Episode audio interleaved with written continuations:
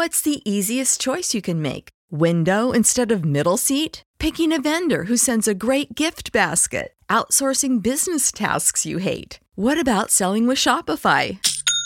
Whether you're selling a little or a lot, Shopify helps you do your thing, however you cha-ching. Shopify is the global commerce platform that helps you sell at every stage of your business. From the launch your online shop stage to the first real life store stage, all the way to the did we just hit a million orders stage. Shopify's there to help you grow. Whether you're selling scented soap or offering outdoor outfits, Shopify helps you sell. Wherever and whatever you're selling, Shopify's got you covered. Sign up for a $1 per month trial period at shopify.com slash try. Go to shopify.com slash try now to grow your business, no matter what stage you're in. Shopify.com slash try.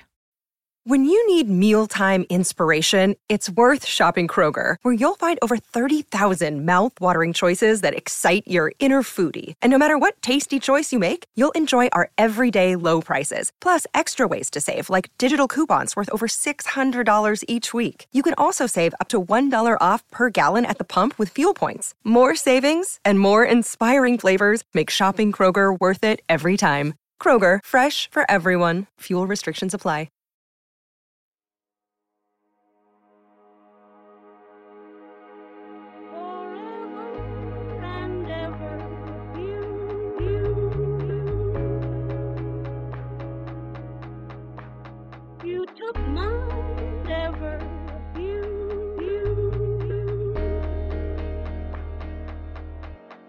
Forever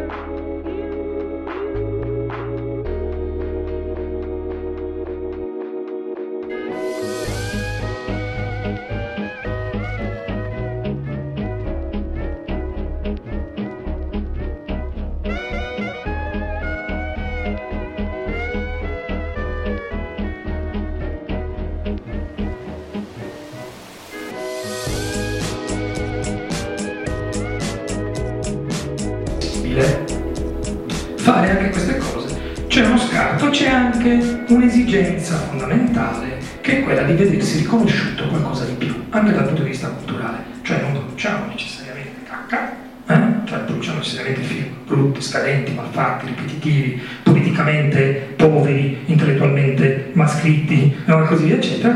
Stiamo cercando di migliorare il contenuto hm? in maniera tale che quindi in riferimento a Shakespeare una scrittura decisamente migliore degli attori che, soprattutto modo Walter Pigeon, che all'epoca erano degli signori attori, cioè che Walter Pigeon si sporcasse a fare un film di fantascienza all'epoca era incredibile, diciamo, no? Leslie Nielsen, che oggi ci fa ridere perché pensiamo alla pallottola spuntata, eh, all'epoca era un giovane attore assolutamente. Ma ancora di più, Pianeta Proibito è fondamentale, perché prevede che il futuro della Terra sia positivo. I nostri eroi vengono da una terra che ha conquistato la pace, c'è una federazione sostanzialmente organizzata che manda degli incrociatori stellari nel cosmo a esplorare lo spazio e i nostri tre protagonisti sono Olipo, il comandante, il medico e l'ufficiale scientifico. Cosa avremmo visto? Abbiamo visto Star Trek, magia delle magie. L'abbiamo visto prima di Star Trek, ok? Dopodiché Roddenberry ha voglia di dire che se l'ha inventato lui, e no, ha ragione a dire che se l'ha inventato lui perché questa è semplicemente la copia esatta di quello che c'è a bordo di una nave, una normale nave. Però il- c'è l'idea di nuovo realistica di cercare di calare la nostra visione delle cose in un contesto che ci sembri accettabile per il futuro. Quindi, insomma, con pianeta proibito, boh, un cazzotto gigantesco e facciamo un balzo. Dopodiché ci occupiamo di una questione che mi riguarda, riguarda solo me, diciamo, però parleremo di Cronos, il conquistatore dell'universo. Ho scelto la locandina francese per una ragione molto banale, era quella con il maggior numero di pixel disponibile su internet. E quindi è quella che si vede meglio su questo schermo. Eh, perché? Perché abbiamo un ultimo tipo di alieno che ci mancava, perché abbiamo visto il robot, voglio dire, in qualche maniera, no? Ma mh, non è sufficiente. Per Cronos, il conquistatore dell'universo, ci sorbiamo magari potessi fare quello che sto facendo senza inforcare gli occhiali. Eh, accidentaccio, ecco qui. Cronos, il conquistatore dell'universo del 1957, diretto da Kurt Newman, illustrissimo sconosciuto, ma minuto 37, c'è questa cosa buffa che sono tutti al minuto 37. Gli alieni entrano in scena al minuto 37, non so perché.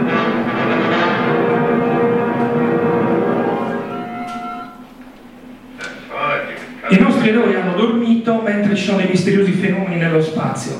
Eh? Si svegliano il giorno dopo, ah, c'è questo signore che è in contatto con qualche intelligenza aliena che sta comunicando con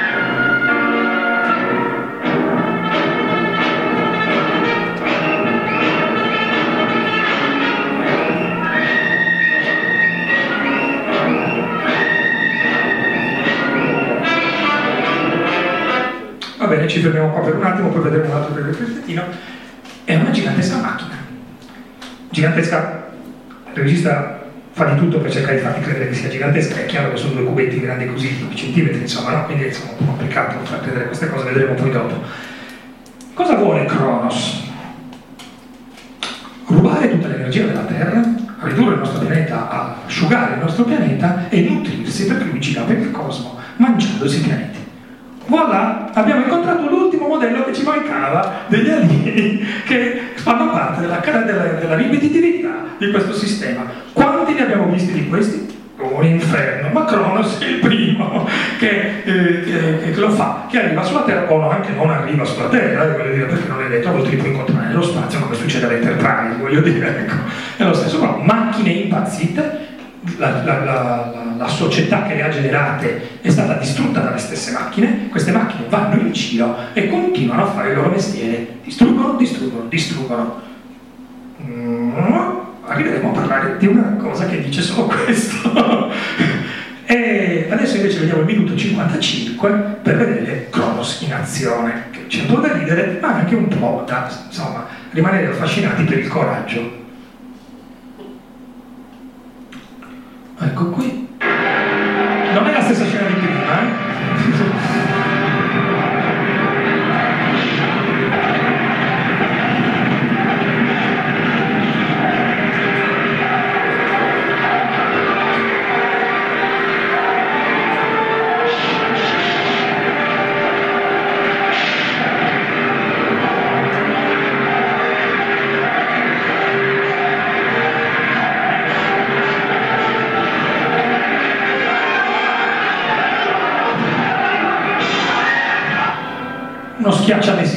Cosa che gli americani vorrebbero tantissimo, insomma, eh, quindi non è che roba. Comunque, insomma, questo era Cronos, il conquistatore dell'universo, che è fonte diretta, quando si vede il film la cosa è chiarissima, è fonte diretta del- di Galactus, uno dei nemici di Fantastici 4. Vabbè. Insomma, e lo è anche di Silver Surfer, perché come abbiamo visto c'è un uomo in contatto che anticipa la cosa, avverte la Terra, quindi c'è l'araldo di Galactus. Ok? Qui Jack Kirby va al cinema nel 56, vede questo film, si siede e lo disegna. Si è visto, si è visto. Eh? Cioè, eh, non abbiamo visto più avanti quando eh, sta per attivare diciamo, la fase finale dell'assorbimento di energia, Cronos emette anche delle fantastiche antennone piegate che proprio fanno Galactus senza nessun'ombra di dubbio, diciamo. Ehm, allora, abbiamo visto Cronos. Ora andiamo avanti parlando di alieni mm, molto molto bizzarri perché eh, stiamo parlando della visualizzazione del, del, concetto di minaccia extraterrestre, la, la, la, la biologia può assumere aspetti assai eh, bizzarri. Mm, ricordatevi alcuni concetti fondamentali, eh, gli alieni siamo noi, eccetera. Non è ancora il caso ma ci stiamo avvicinando. 1957 The Monolith Monsters, da noi la meteora infernale, che una volta tanto è quel titolo. la meteora infernale. Eh, la meteora infernale è ufficialmente diretto da John Sherwood, praticamente sempre diretto da, dal regista del mostro della Laguna Nera, da Jack Arnold, nel senso che era il produttore, sceneggiatore e tutto il resto, quindi insomma erano come dire una famigliola e qui divertente, no? Adesso non so se si legge, guardate le meteore che precipitavano allo spazio, guardate la gente trasformata in pietra, guardate il mostro che si ciba nell'acqua. Mm. Questo è un po' meno pauroso, però c'è scritto. Il, cosa sono la meteora infernale? Bisogna vederla per crederci. Quindi ecco qua la meteora infernale. Ecco la meteora che arriva.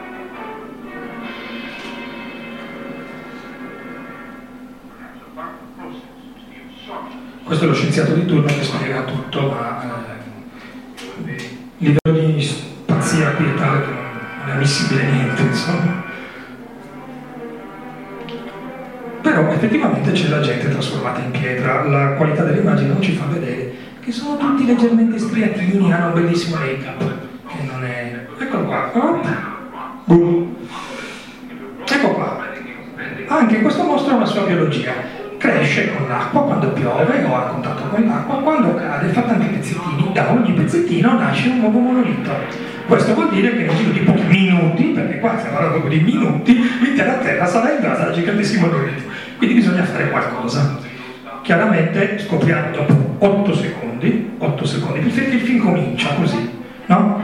Eh, è arrivata la meteora.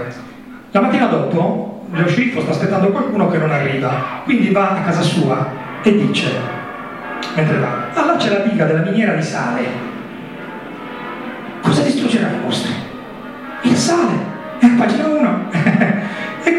facciamo crollare la diga e l'acqua salata distrugge i mostri, mentre l'acqua della pioggia dolce gli piace. Oh, misteri della, della biologia aliena. Però questo diciamo, se proprio non avete niente di meglio da fare, siete molto tristi e soli, si può anche vedere, diciamo, ecco, non è proprio uno schifo. E saltiamo un bel po' avanti perché passiamo dal 57 al 68, dieci anni in cui non è che non c'è nulla, ma in cui si ripetono gli stessi concetti che abbiamo già visto. Se non che i mostri siamo noi, arriva alla sua massima cosa. Questo è il pianeta delle scimmie. Ora vi farò notare che siamo ancora qui, che stiamo ancora raccontando il pianeta delle scimmie, perché l'abbiamo detto negli ultimi dieci anni, sì l'abbiamo detto, ok, non so che ripeto, però è importante, no? Che a un certo punto uno Voilà. E... Il pianeta delle scimmie è un film chiaramente straordinario perché non abbiamo degli alieni nel senso degli extraterrestri, queste scimmie. O meglio, per tutto il film il povero Charlton Heston immagina, a causa del fatto che era a bordo di un'astronave, di essere precipitato sul pianeta alieno dove è successa l'evoluzione al contrario rispetto alla Terra. Le scimmie hanno raggiunto l'intelligenza umana e sono diventate intelligenti e gli uomini sono scimmie. non parlano e così via, non hanno una società organizzata e vengono persino cacciati dalle, dalle scimmie. Sta di fatto che nella realtà dei fatti, come tutti sappiamo, non è così. L'astronave di Charlton Heston è precipitata sulla Terra e questa è la Terra del futuro perché dopo la, la guerra atomica distrutto il mondo, gli umani si sono, sono regrediti e le scimmie invece sono- hanno subito una drastica evoluzione. Tutto è possibile grazie al fatto, ecco qui, hm, questo è molto importante perché come abbiamo già detto, qua sono subentrati dei cambiamenti importanti, è arrivata la televisione, gli alieni non sono necessariamente per forza nemici, e questo lo vedremo meglio dopo, e quindi ci si può fare, si può fare anche questo, che è un bel balzo. E soprattutto si può fare questo, quello- questa buffa immagine molto divertente, fatta durante la lavorazione del film, ci fa vedere uno degli storici eroi della storia del cinema e non solo. Questo signore è John Chambers, che è l'uomo che ha creato il trucco delle scimmie e che è la ragione per cui si sono fatti i film, perché si poteva fare perfetto. Cioè ormai la tecnologia del make-up era tale per cui era possibile realizzare delle scimmie assolutamente credibili, basate sugli esseri umani, ma John Chambers è anche l'uomo che organizza la fantastica truffa di Argo, cioè quello che permette poi di liberare i, i prigionieri della, dell'ambasciata americana in Iran negli anni 70. Insomma, se non sapete la storia andate a cercare John Chambers, è molto divertente, perché faceva di tutto, questo era un pazzo furioso genuino, vero, vero, vero. Comunque insomma, quindi qui abbiamo fatto questo passo, facciamo un piccolo passo ancora, siamo negli anni 70, 76, questo è l'uomo che cade sulla terra di Nicholas Roy, questo è David Bowie truccato da alieno, non ne aveva sostanzialmente bisogno, ma sta di fatto che questo è il risultato, ok? E anche qui abbiamo un alieno che in realtà non è un nostro nemico, no? Lui precipita sulla Terra per sbaglio, vuole anche lui sostanzialmente tornare a casa, ricostruirsi l'astronave, vuole raggiungere la sua famiglia, per farlo vende le sue conoscenze. Abbiamo parlato di un maggiore realismo, no? vende le sue conoscenze tecnologiche a noi terrestri in maniera tale che lui stesso possa costruirsi la sua astronave, diciamo sostanzialmente, ecco, no? e diventa anche miliardario, diciamo così, è una storia un po' strana, un po' complicata. Oh, siamo arrivati a un punto, ma per arrivare prima di questo punto dobbiamo tornare un po' indietro e dire che nel frattempo è arrivata la televisione, e quindi Adesso facciamo una carrellata proprio così, no? Ta, ta, ta, ta, ta, ta, ta, ta, ta, ta, ta, e li tutti di fila. Cosa ci teniamo il Gorn, che va sempre bene, eh, per dire che nel frattempo la televisione, eh, la televisione, il cinema va avanti, la televisione sta ferma dove era nel 54, è costretta ad- con pochissimi soldi, pochissimi mesi ad andare avanti, e questo produce il fatto che sì, ci sono anche i mascheroni buffi, diciamo, no? Guardate com'è esattamente identico. Eh, farò uno sforzo gigantesco, anche perché qui è molto difficile, perché a casa mia si apre, ogni cartella apre una cosa diversa, qui invece è molto difficile. Però ecco, no? Cioè, eh, non possiamo vederle una fianco all'altra, ma lo capiamo, no? Che quello lì e quello lì sono uguali, no? E sono passati 50 anni, anzi 60 anni, di più di 60 anni. Cioè, nonostante eh, dal 1902 al 1968 sostanzialmente le cose non cambiano, no? L'uomo in maschera è in maschera e non si può fare niente. E... Però cambia il concetto, perché mentre prima abbiamo visto che c'era una minaccia, che sono, fanno paura, sono inquietanti, eccetera, anche qui alcuni di questi lo sono, ma molti altri no. Tutti questi fanno sostanzialmente mm, parte di un mondo dove gli alieni sono integrati e Spock protagonista ufficiale scientifico dell'Enterprise il primo, diciamo, di questi alieni integrati nella società. Traduzione. L'evoluzione della nostra società ci porta a capire che nonostante i nostri sforzi di ammazzare tutti, nella realtà dei fatti la società multietnica è inevitabile, lo deve dire uno di quelli che lo capisce per primo, e pur accettando ancora concetti come i Klingon, che sono palesemente i russi, i Romulani, che sono palesemente i cinesi, o gli Andoriani, che sono palesemente stronzi, ma non saprei dire esattamente a quale razza umana possono corrispondere, però insomma, come si vede dal, dal make-up di questo signore, no? che ha una faccia proprio antipaticissima, chiunque abbia visto l'episodio sa che poi tra l'altro questo signore è buono. il, il, il, Mm, Nel frattempo però cominciamo a pensare che esisterà una società multietnica con tantissimi alieni. Intanto che ora si è fatta qua? Perché... Ah, ecco, niente Godzilla. Siamo a posto. Come no? Eh, sarò brevissimo. E... Tantissimi alieni molto diversi e vi faccio notare, perché l'abbiamo detto prima, no? Oh, questa c'è le orecchie a punta, ma è un'aliena. E finalmente una femmina aliena. Ce l'abbiamo, finalmente non l'abbiamo mai avuta, finora il mostro della Laguna Nera deve rapire Giulia Adams per poter combinare qualcosa. Non può farlo una della sua specie, invece finalmente esistono altre specie, esistono altri alieni, esistono delle società, oltre a quella della nostra, e così via, esiste la confederazione, la federazione dei pianeti uniti o l'impero Klingon, altre cose, eccetera, dove esiste una struttura che finalmente ci fa andare avanti. Nello stesso periodo, qualche anno dopo, perché qui siamo nel... eh, sì, qui siamo nel 66, in realtà qualche anno prima, nella realtà dei fatti, come farò? Così, così, ce la faccio?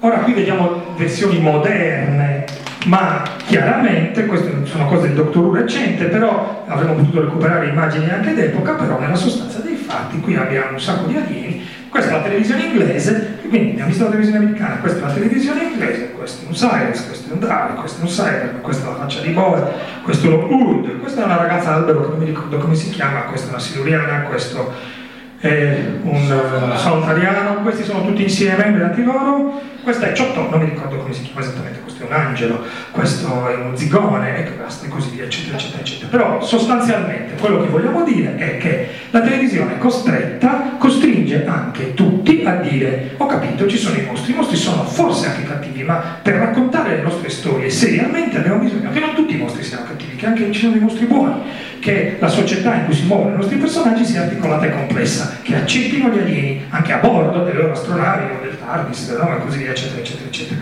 Traduzione, la televisione fa da supporto a un cambiamento di idea sostanziale, per cui a un certo punto gli alieni sono anche buoni e sono anche, come dire, facenti parte strutturale della nostra società, o meglio di una società più ampia e più vasta. Quindi la rappresentazione sostanzialmente non cambia, sono sempre mascheroni, sono sempre macchine pericolose, no? Abbiamo parlato prima di, di Cronos, il conquistatore dell'universo, da cui evidentissimamente discendono direttamente i Dalek che dicono, come voi sapete, soltanto sterminare, sterminare, sterminare. No, ecco. Quindi, ciò nonostante, abbiamo visto anche dei Dalek buoni. Ci è capitato di vedere anche dei Dalek buoni. Quindi la cosa diventa un pochino più complicata.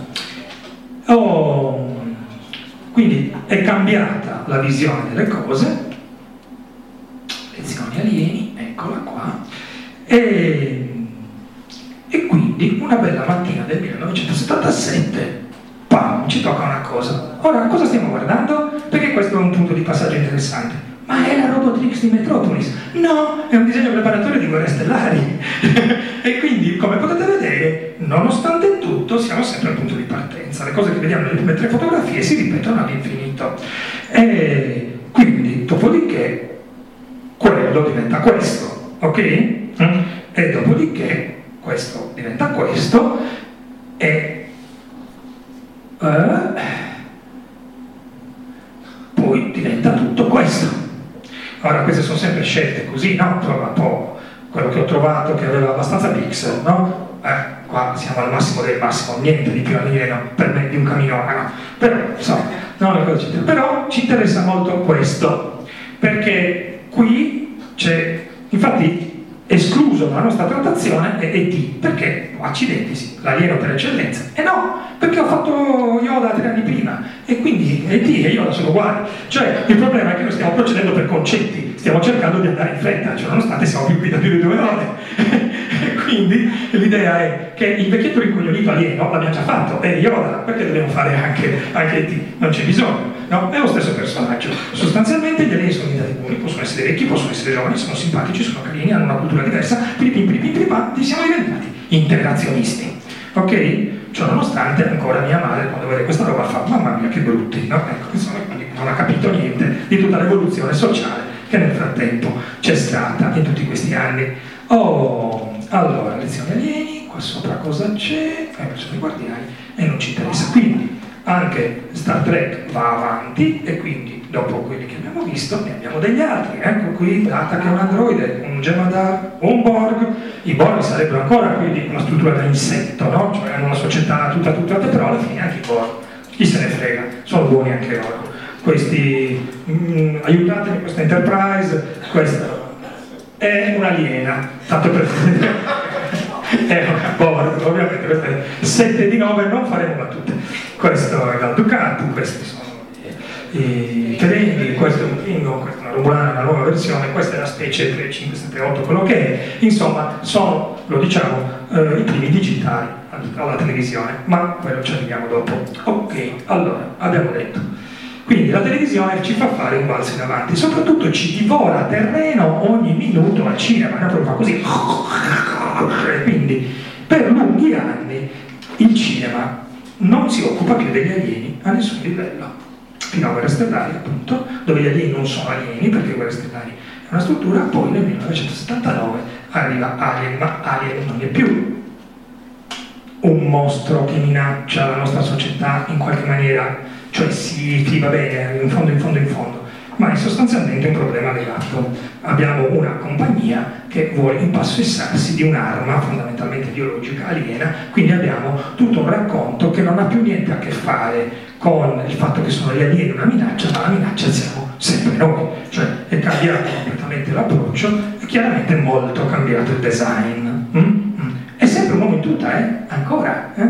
Però chiaramente con dei passi avanti indiscutibili. Ecco un altro famoso uomo in tutta, anche un passo avanti indiscutibile, eh, soprattutto dal punto di vista della mascheratura. Eh, in questo caso l'alieno non è, non è né buono né cattivo, ha per sport dalla caccia agli umani e fa bene, come infatti c'è simpatico Predator, nonostante insomma, Schwarzenegger e così via, questi sono sempre Predator. Abbiamo, siamo arrivati in fondo qua, ma non siamo arrivati in fondo ai nostri filmatini perché c'è una cosa importante che ci deve dire che il mondo è cambiato.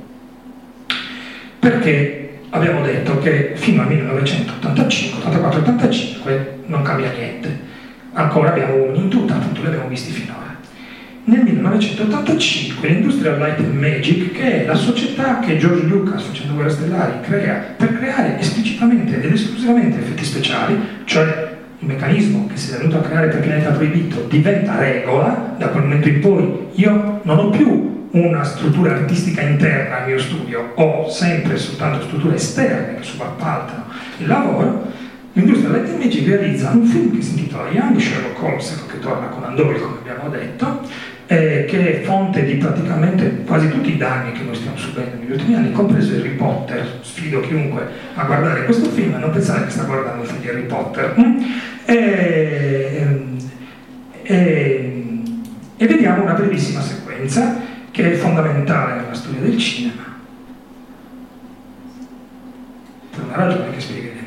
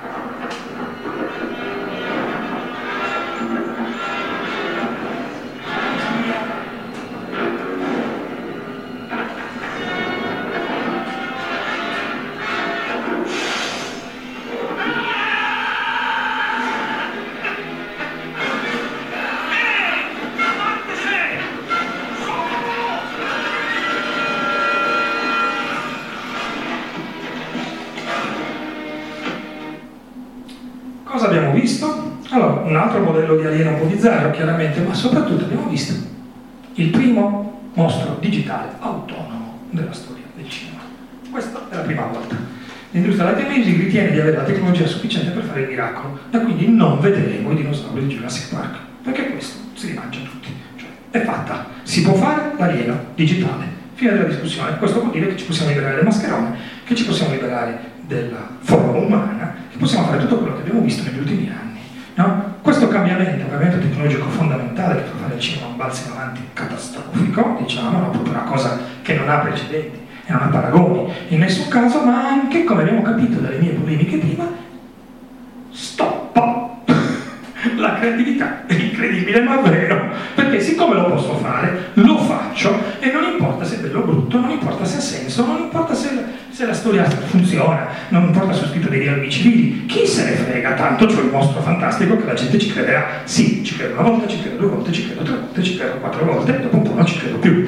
Tant'è vero che bizzarramente, e qui arriviamo ai giorni nostri, con ultime rappresentazioni degli alieni, qui c'è scritto Guardians, questo è al cinema, eh? stiamo ragionando, partiremo da, da, da, da, da qui. Ecco qui una carrellata di personaggi che appaiono nell'attuale Guardiani della Galassia. Uomini dipinti di blu, uomini dipinti di verde, uomini dipinti di blu, di un blu leggermente diverso, o donne dipinte di rosso, o...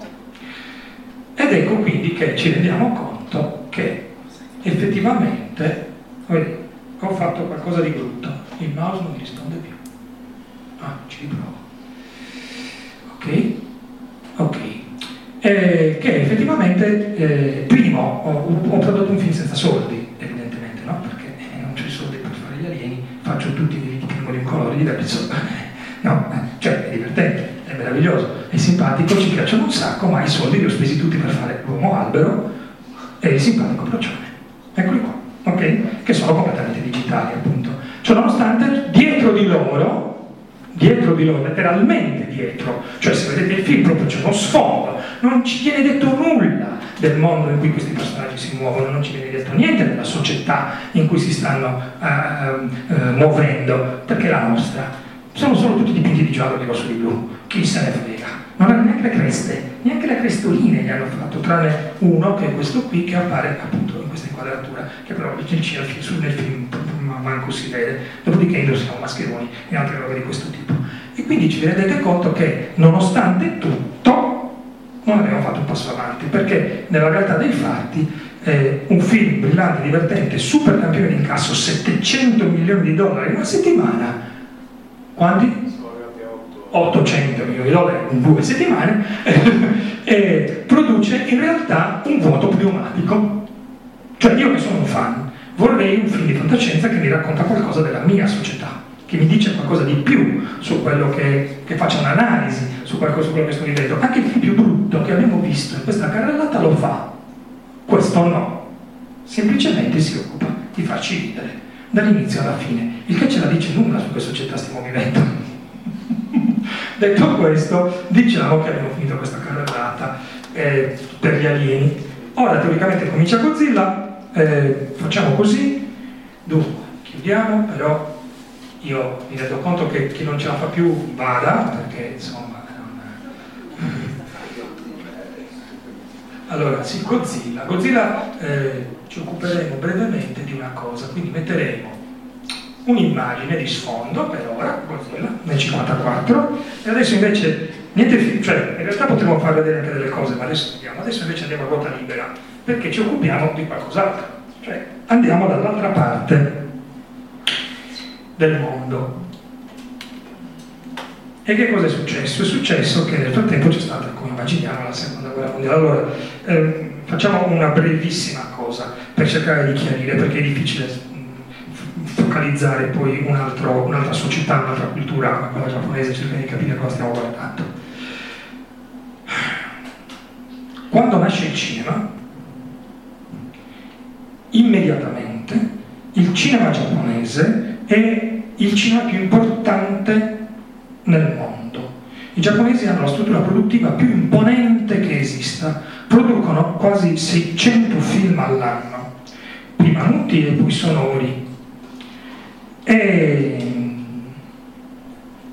e, hanno, um, e anche hanno un successo enorme esclusivamente in Giappone, cioè no, no, no, sono film inesportabili, sono rappresentazioni della loro cultura della loro società.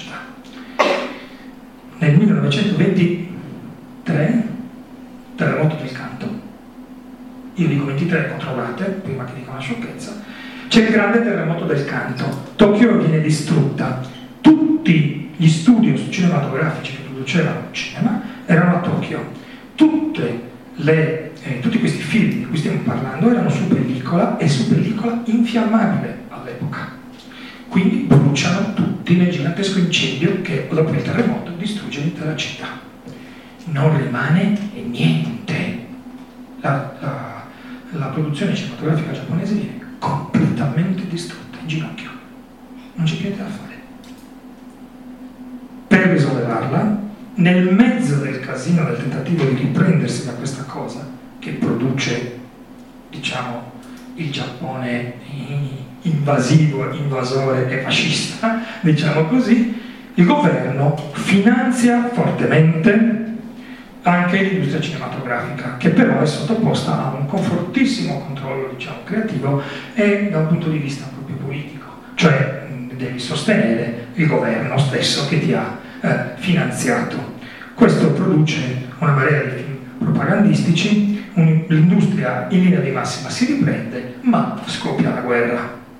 Durante la guerra il governo ha bisogno di mandare in giro film propagandistici molto eh, articolati e complessi perché deve convincere chiaramente la società del proprio paese che le cose eh, vanno bene e che questa guerra sarà vinta. Lo so che la sto prendendo un po' da lontano, però altrimenti non, non- non- non, eh, non capiamo bene, oppure forse sono io che non capisco bene, magari non è vero, insomma, che... Oi boh. Eh, ah, ok. E quindi il governo mette in piedi delle strutture per la realizzazione degli effetti speciali. È bizzarro, ma è così. Perché questa cosa è successa anche in America durante la seconda guerra mondiale, cioè la necessità di fare film propagandistici, ma li faceva Walt Disney. Non c'era bisogno di mettere in piedi una struttura. Invece il governo finanzia delle strutture per la creazione degli effetti speciali. Vediamo 10 secondi di questa cosa del 42, che non è la scienza, ma ci è utile.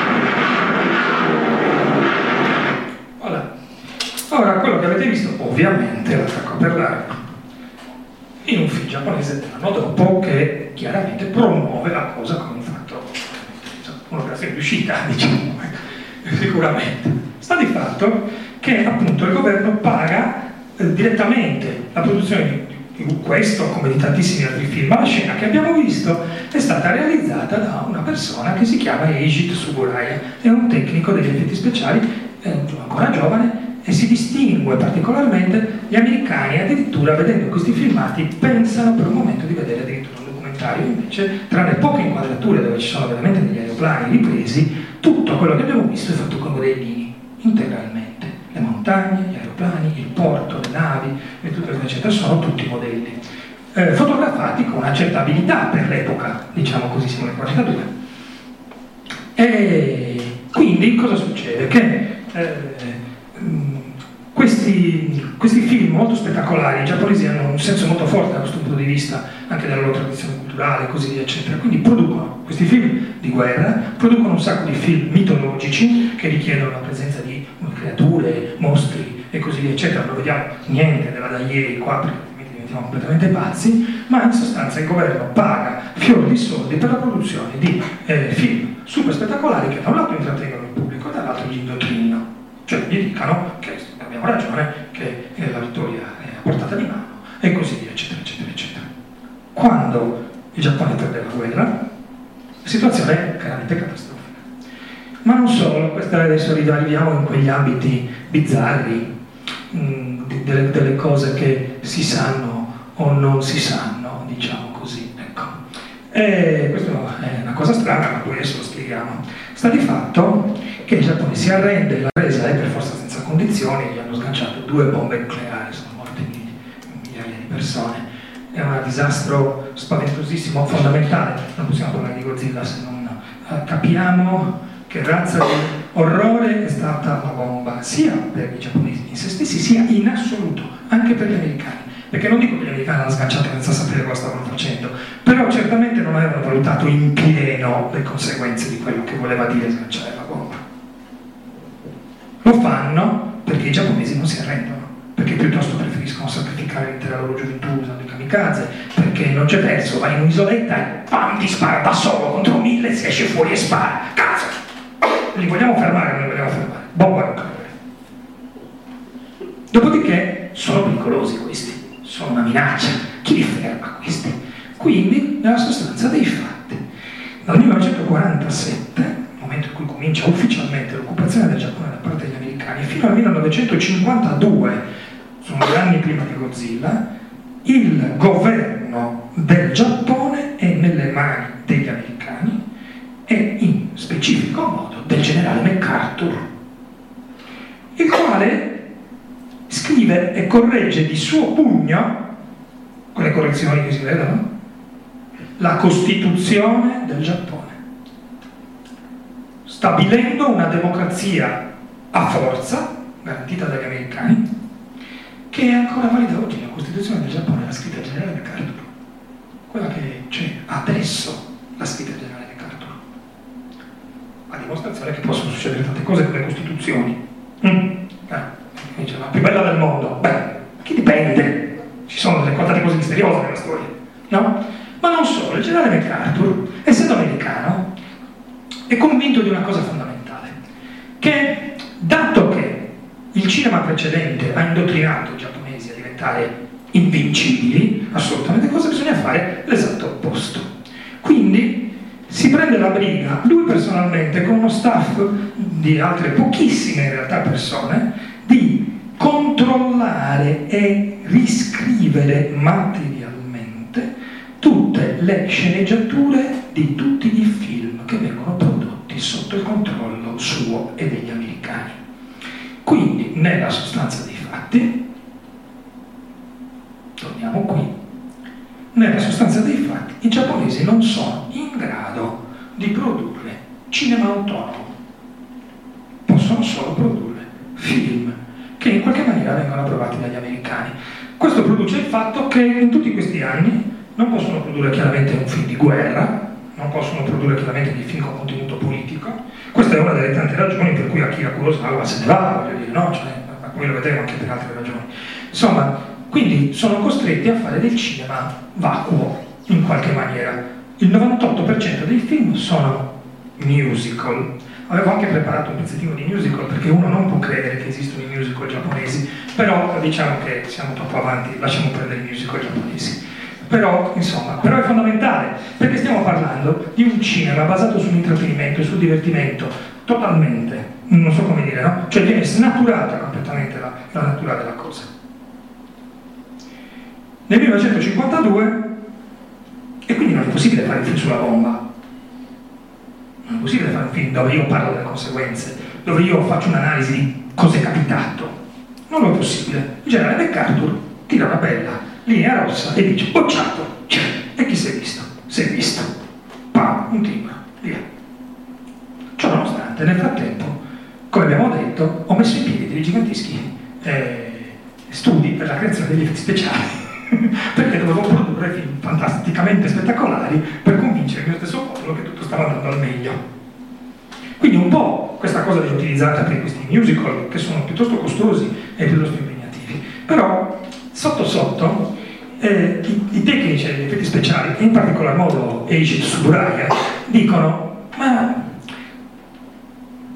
mi piacerebbe tanto fare degli aeroplani, ma ho capito che non possiamo, non possiamo neanche avere l'esercito, no? le, for- le, forze di autodifesa. No? E... Però sarebbe bello poter raccontare qualcosa in questo modo, insomma, così così, pian pianino si forma l'idea, anche a causa del successo del fatto che il Giappone è stato isolato fino a quel momento, in quegli anni, tutti i film americani degli anni precedenti arrivano in Giappone, quindi arrivano tutti questi fantastici film che abbiamo visto prima. Mm? E quindi dinosauri che si menano, così eccetera, ne abbiamo visto uno solo, ne fatti centinaia, voglio dire, cioè deve essere chiaro. Quindi, che hanno successo, la gente è disposta a guardarli.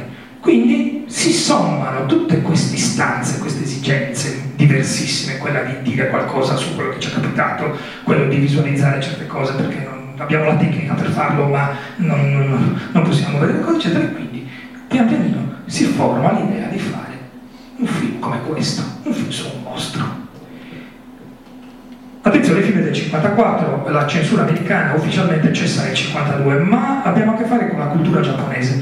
Immaginatevi che il sistema della commissione di censura americana è attivo ancora oggi, perché sono giapponesi, gli hanno messo in piedi un sistema, loro fanno. Cioè non è che pensano adesso l'aboliamo, non hanno abolito la Costituzione, quindi figurati.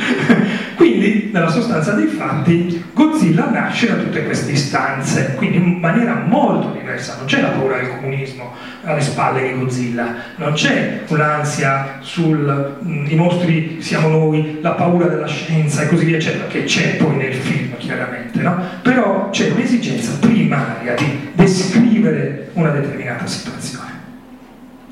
Quindi si mette in piedi questa cosa e mh, è complesso spiegare che se ci metti una settimana in Giappone, a quell'epoca, se ci metti una settim- più di una settimana a girare un film, è un incompetente.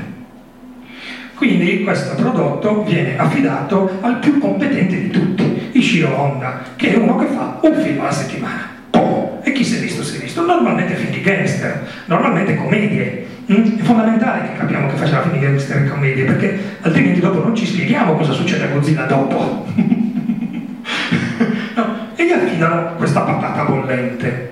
Tra lui e Tsuburaya c'è già una certa conoscenza, si conoscono bene, mettono in piedi questa cosa, si gira una settimana Godzilla e,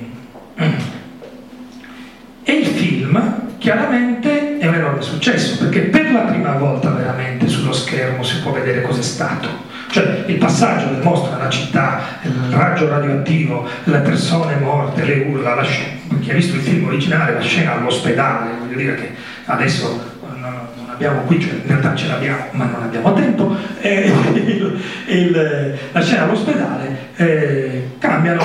Il film è un tale successo che riesce a ribaltare il concetto. Gli americani se lo comprano, lo adattano alle loro esigenze inserendoci degli attori americani lo, distribuiscono in Occidente creando una mitologia e creando anche il nome, perché chiaramente noi diciamo Godzilla e non diciamo Gojira, eh? tanto per, perché comunque dovremmo saperlo.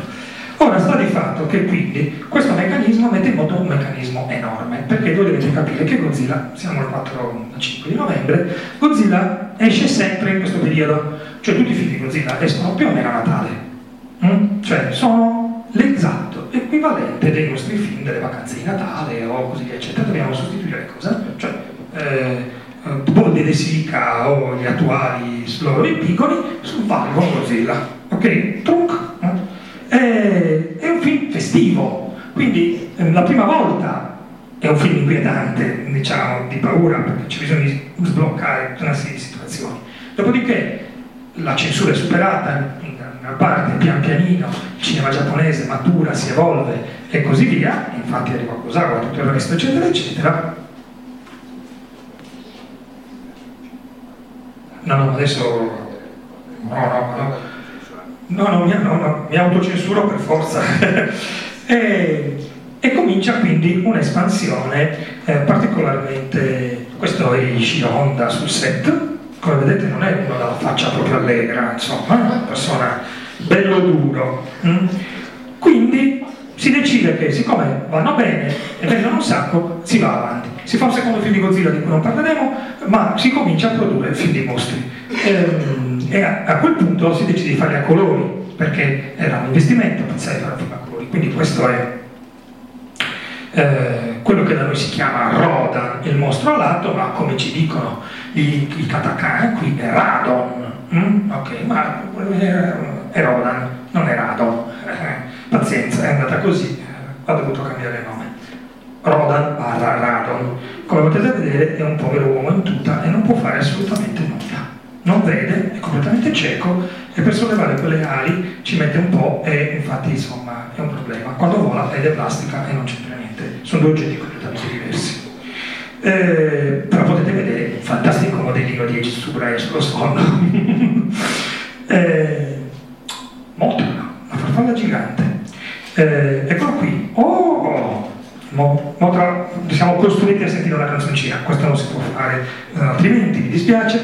Motra adesso sembra incredibile perché da noi il personaggio che è successo che noi conosciamo è Godzilla, infatti nel 2014, in occasione dei 60 anni, produciamo un film di Godzilla, non produciamo un film di Motra, ma in realtà in Giappone è molto più popolare Motra, perché Motra prima di tutto è più bella, è una farfalla colorata e quindi seconda cosa è buona, mentre Godzilla non è né buono né cattivo, diciamo che se si incazza, sono cazzi tuoi, però non è, insomma, ecco. Quindi Motra è fondamentalmente buona e, mm, e quando sbatte le ali eh, emette delle spore dell'amore.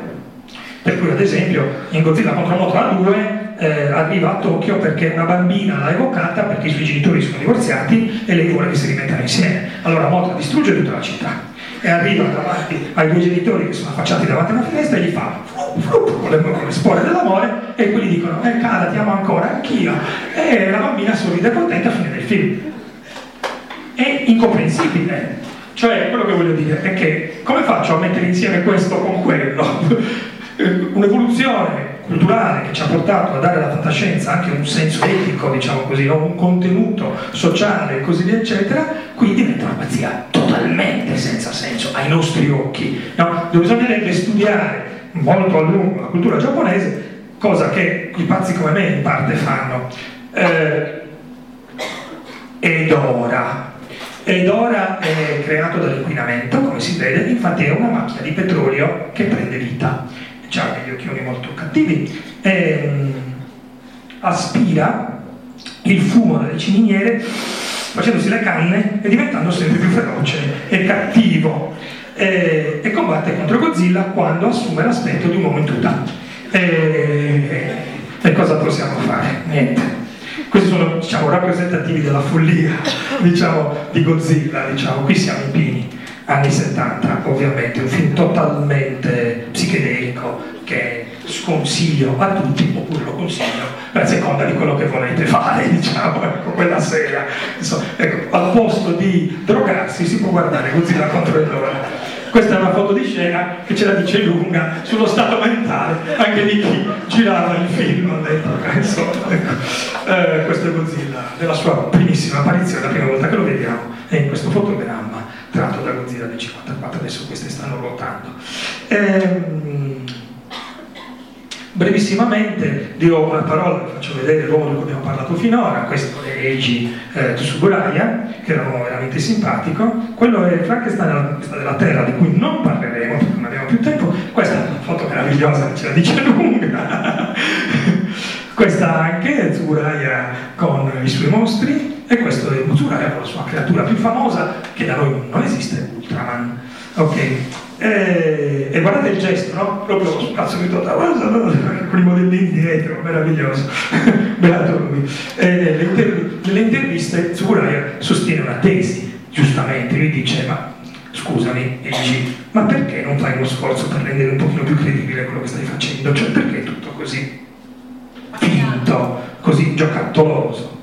E lui risponde, dice, ma scusami, ma tu, se fossi libero dalla responsabilità dell'essere un adulto, cosa vorresti fare? Giocare. Pensa che fortuna. Io posso giocare tutto il tempo. Sono pieno di giocattoli. E quindi chiaramente io lo amo tantissimo di Cesturani perché ha ragione. Io farei la stessa cosa, insomma. Come, come non voler distruggere un modellino di città camminandoci sopra. È meraviglioso, no? Lo fa anche Calvin di Calvin Hobbes. Eh, questo appunto era Eiji Tsuburaya e invece questo qui lo vediamo per un attimo questo signore particolarmente bizzarro che qui è fotografato quando era molto anziano è Shigeru Komatsuzaki ora vedete chi è Shigeru Komatsuzaki Shigeru Komatsuzaki è l'uomo che gli disegnava i mostri perché qualcuno deve disegnare questi oggetti bizzarri che ci sono nei film fantascienza giapponesi, qualcuno deve disegnare i mostri. Ed eccolo qua, questo è quello che da noi si chiama Atragon, che da loro si chiama Gotengo, il sottomarino atomico, disegnato da Shigeru Komatsuzaki, un altro genio della storia del cinema, eh, sconosciuto ai più.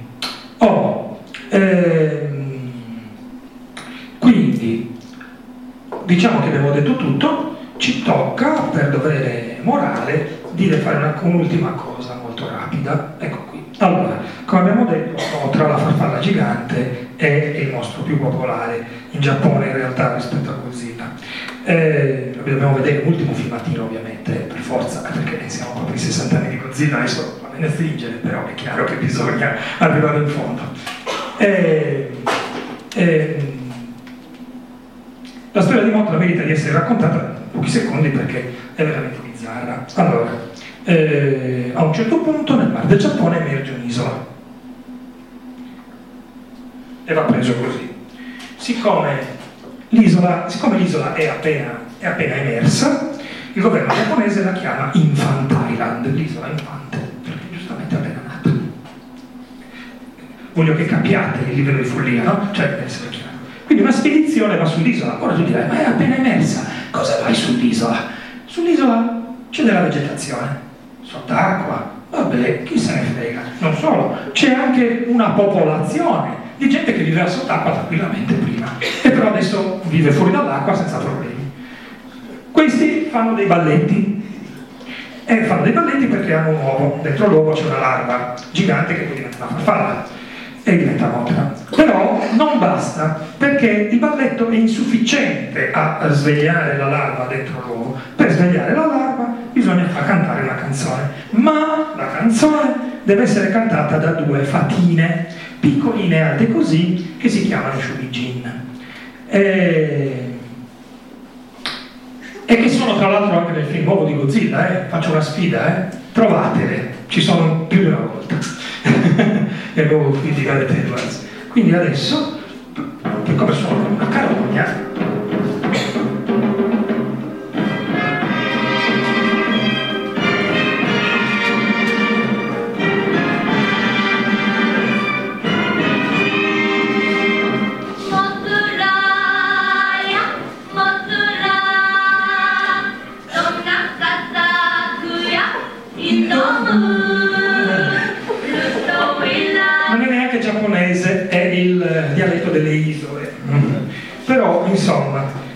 Nasce dall'uovo e tutto succede questa cosa qui. Ora, arriviamo brevemente al fatto che c'è stato un film di Godzilla fino al cinema fino a pochi giorni fa.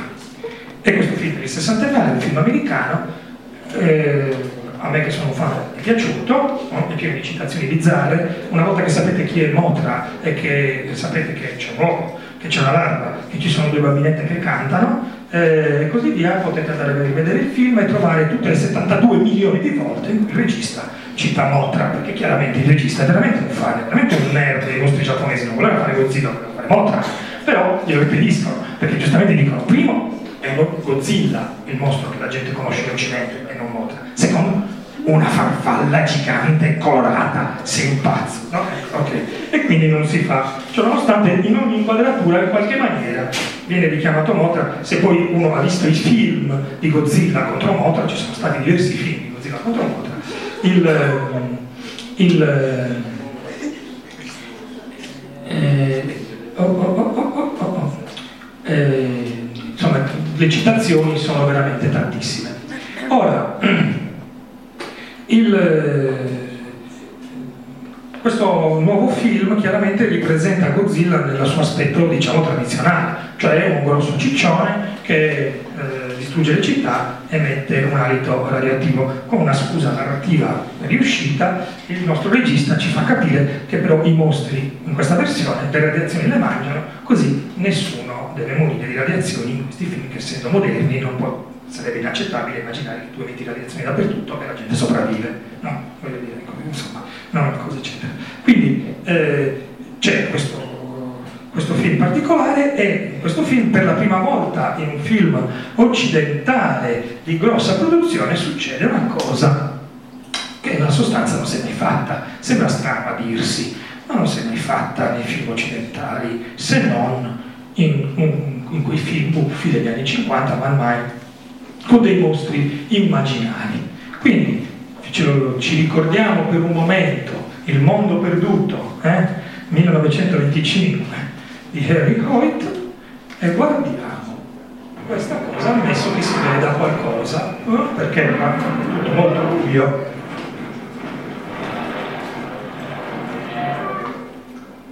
Questo è il muto, il nemico di Godzilla l'ultimo film, che è una sorta di falena gigante, guarda caso.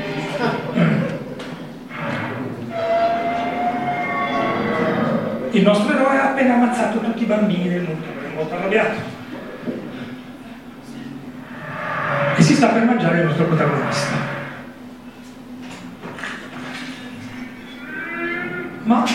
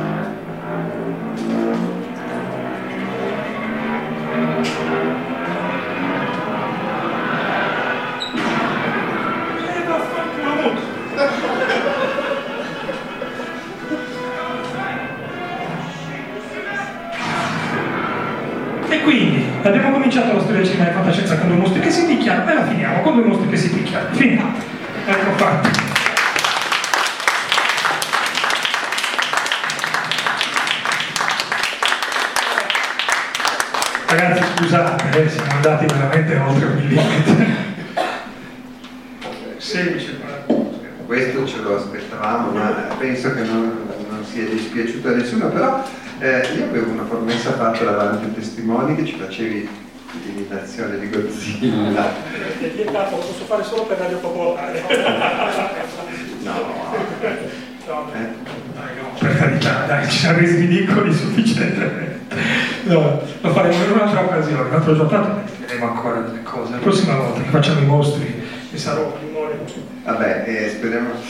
Dunque, adesso comunque intanto dobbiamo ancora un po' di tempo, se immagino che qualcosa magari avrete voglia di chiedere a Antonio, quindi potete farlo liberamente, solo magari venite qua un attimo perché credo, adesso non so bene come funziona, ma se il sistema è il solito per la registrazione, eh, sì, quello posso anche porgervelo, ma perché credo che registrino direttamente dal di dentro del microfono, quindi se anche parlate ad alta voce eh, non viene. Infatti nelle cose che ho fatto l'anno scorso c'è una bellissima scena in cui Glauco si sporta troppo, parla fuori dal microfono, non sente niente, per fortuna dura poco. Quindi, eh, allora, eh, quindi adesso eh, io chiedo solo una cosa, eh, poi vi lascio libero, cioè, scusa, ma eh, per- perché esattamente, a parte la pazzia, c'è un altro motivo per cui poi dopo il primo film che era così si è messo a fare dei film tutti a rovescio?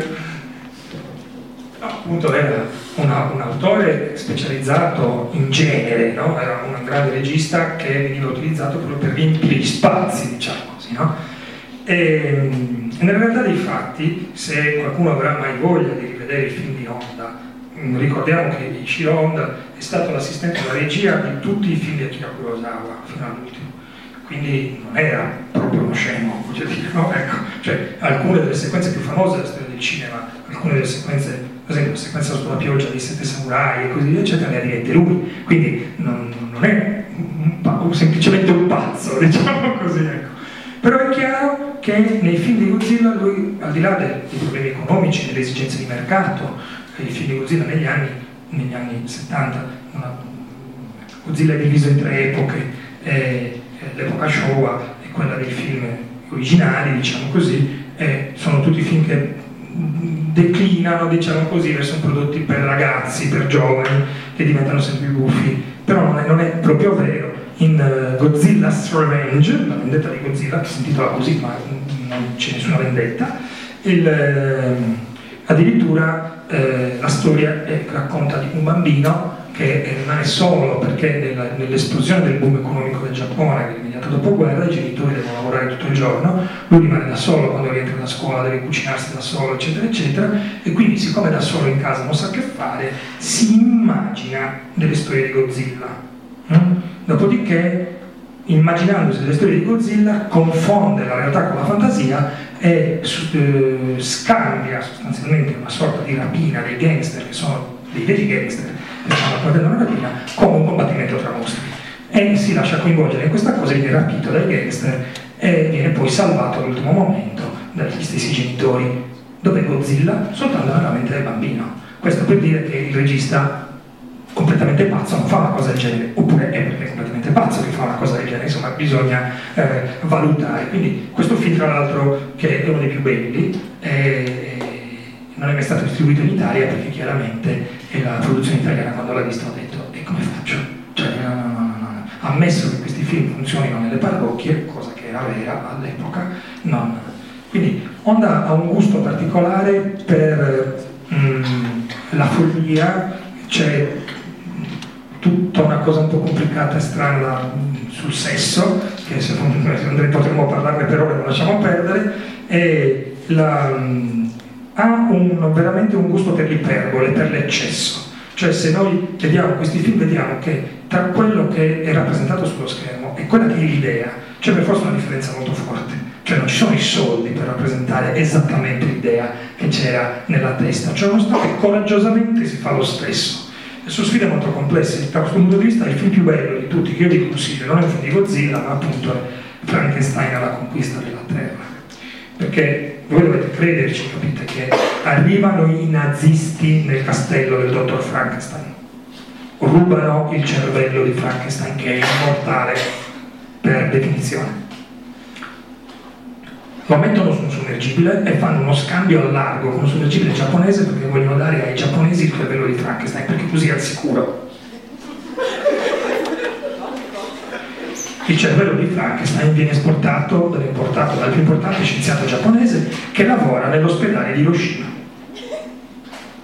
L'ospedale di Hiroshima, come forse ricorderete, è l'unica struttura sopravvissuta all'esplosione. È quella che era al centro dell'esplosione e non è crollato. Quindi la bomba nucleare espone direttamente il cervello di Frankenstein alle radiazioni. E il cervello di Frankenstein si autorigenera creando Frankenstein con gli elettrodi, le cicatrici e tutto, perché è genetico, di una cosa che non è genetica. Ok?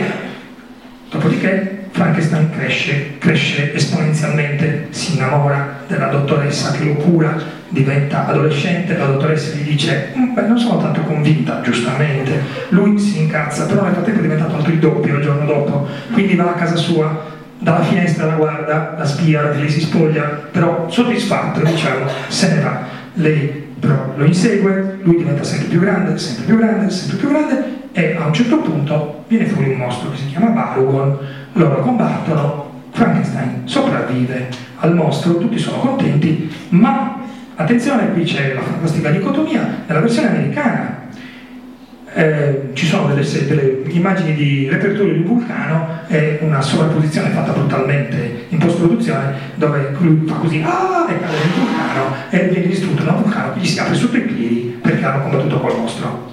Questo perché nella versione giapponese arriva un polpo in alta montagna, un polpo gigante in alta montagna, in alta montagna, è una cosa incomprensibile, sono sulla cima di una montagna, quindi lui butta giù Barugon e sa, arriva un polpo gigante, se lo porta giù e lo trascina per tutta la montagna con tutti che lo inseguono, Frankenstein, Frankenstein e così via eccetera, e il polpo se lo porta sott'acqua. Sott'acqua dove? In un laghetto di montagna. Però, cioè, capisci? Pum, e, è morto. Come è morto?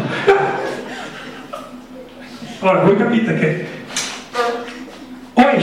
è scemo o è un genio, insomma, bisogna arrivarci. Scusami, ma eh, non volevo fare questa cosa di Frankenstein, ma alla fine l'abbiamo fatto.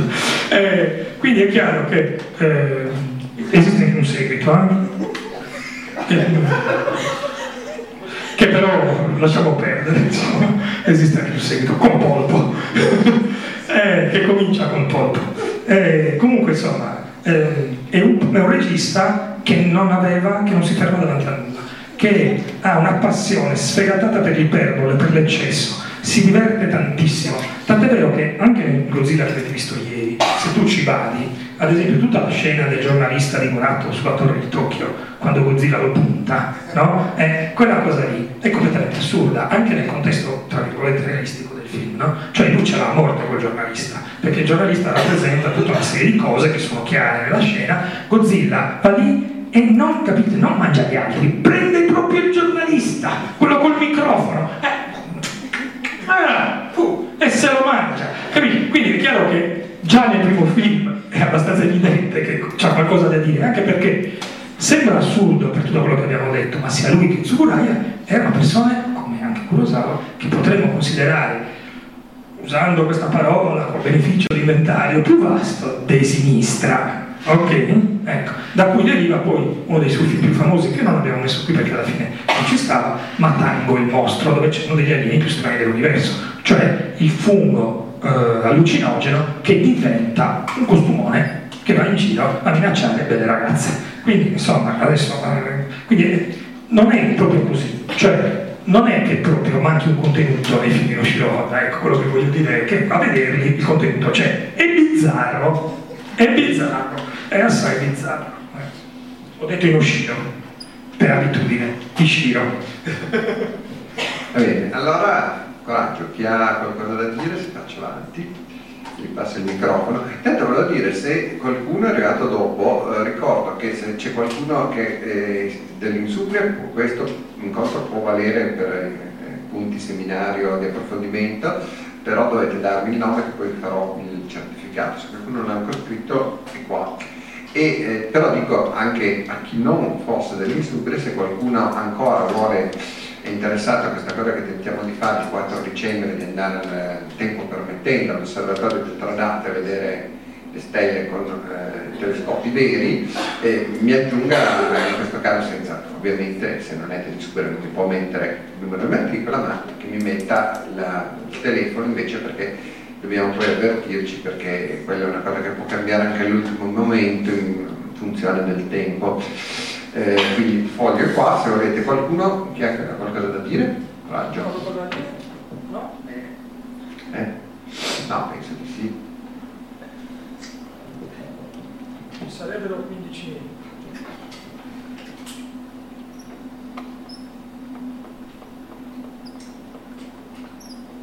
O segni il messaggio. Potete, eh, voi- comunque se volete chiedere anche qualcosa, non è detto che deve essere necessariamente legato proprio a quello che ha detto, se volete chiedere anche qualcosa su, così, su quello che fa abitualmente. Anche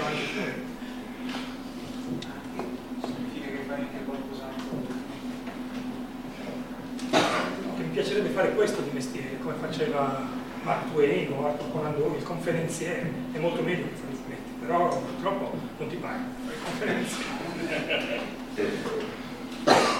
Allora?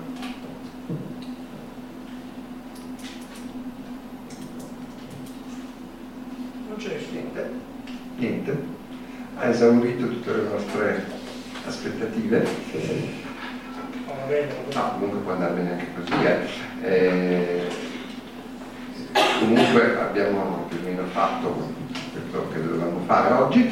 Ehm, volevo dire una cosa, questo sì, per chi è interessato alla, eh, anche alle altre cose, eh, che l'incontro del 14 con Bignami e la Cristina Bellone è purtroppo ahimè a rischio perché c'è lo sciopero generale.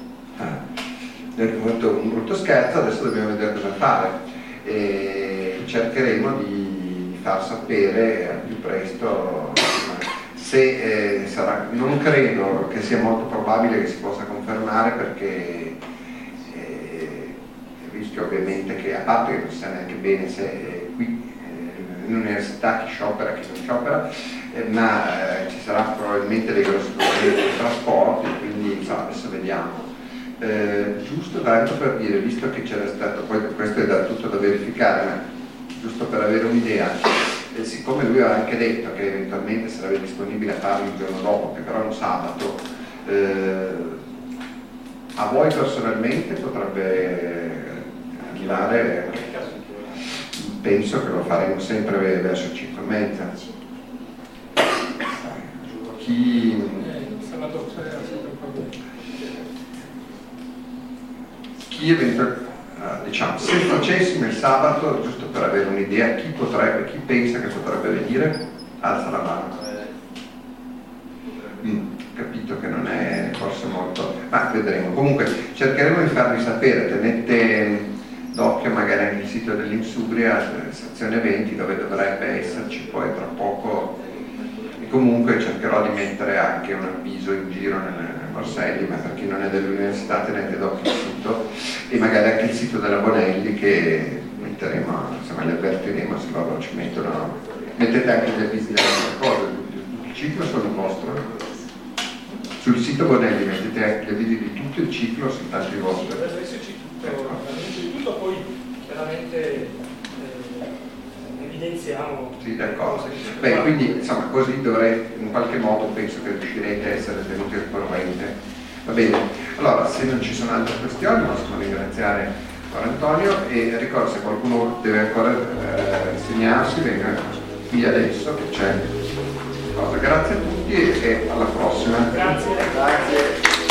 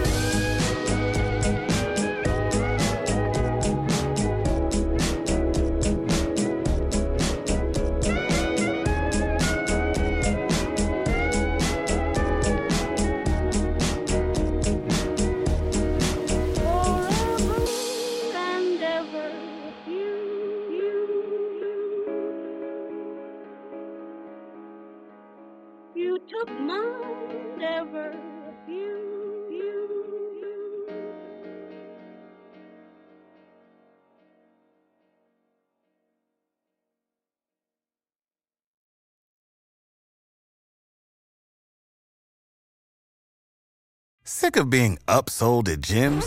My guy, you're currently a base member. For $90 more, I can upgrade you to our Shred membership. For 130 more, you'll be a Swole member. And for just $300 more, you'll reach Sweat Platinum.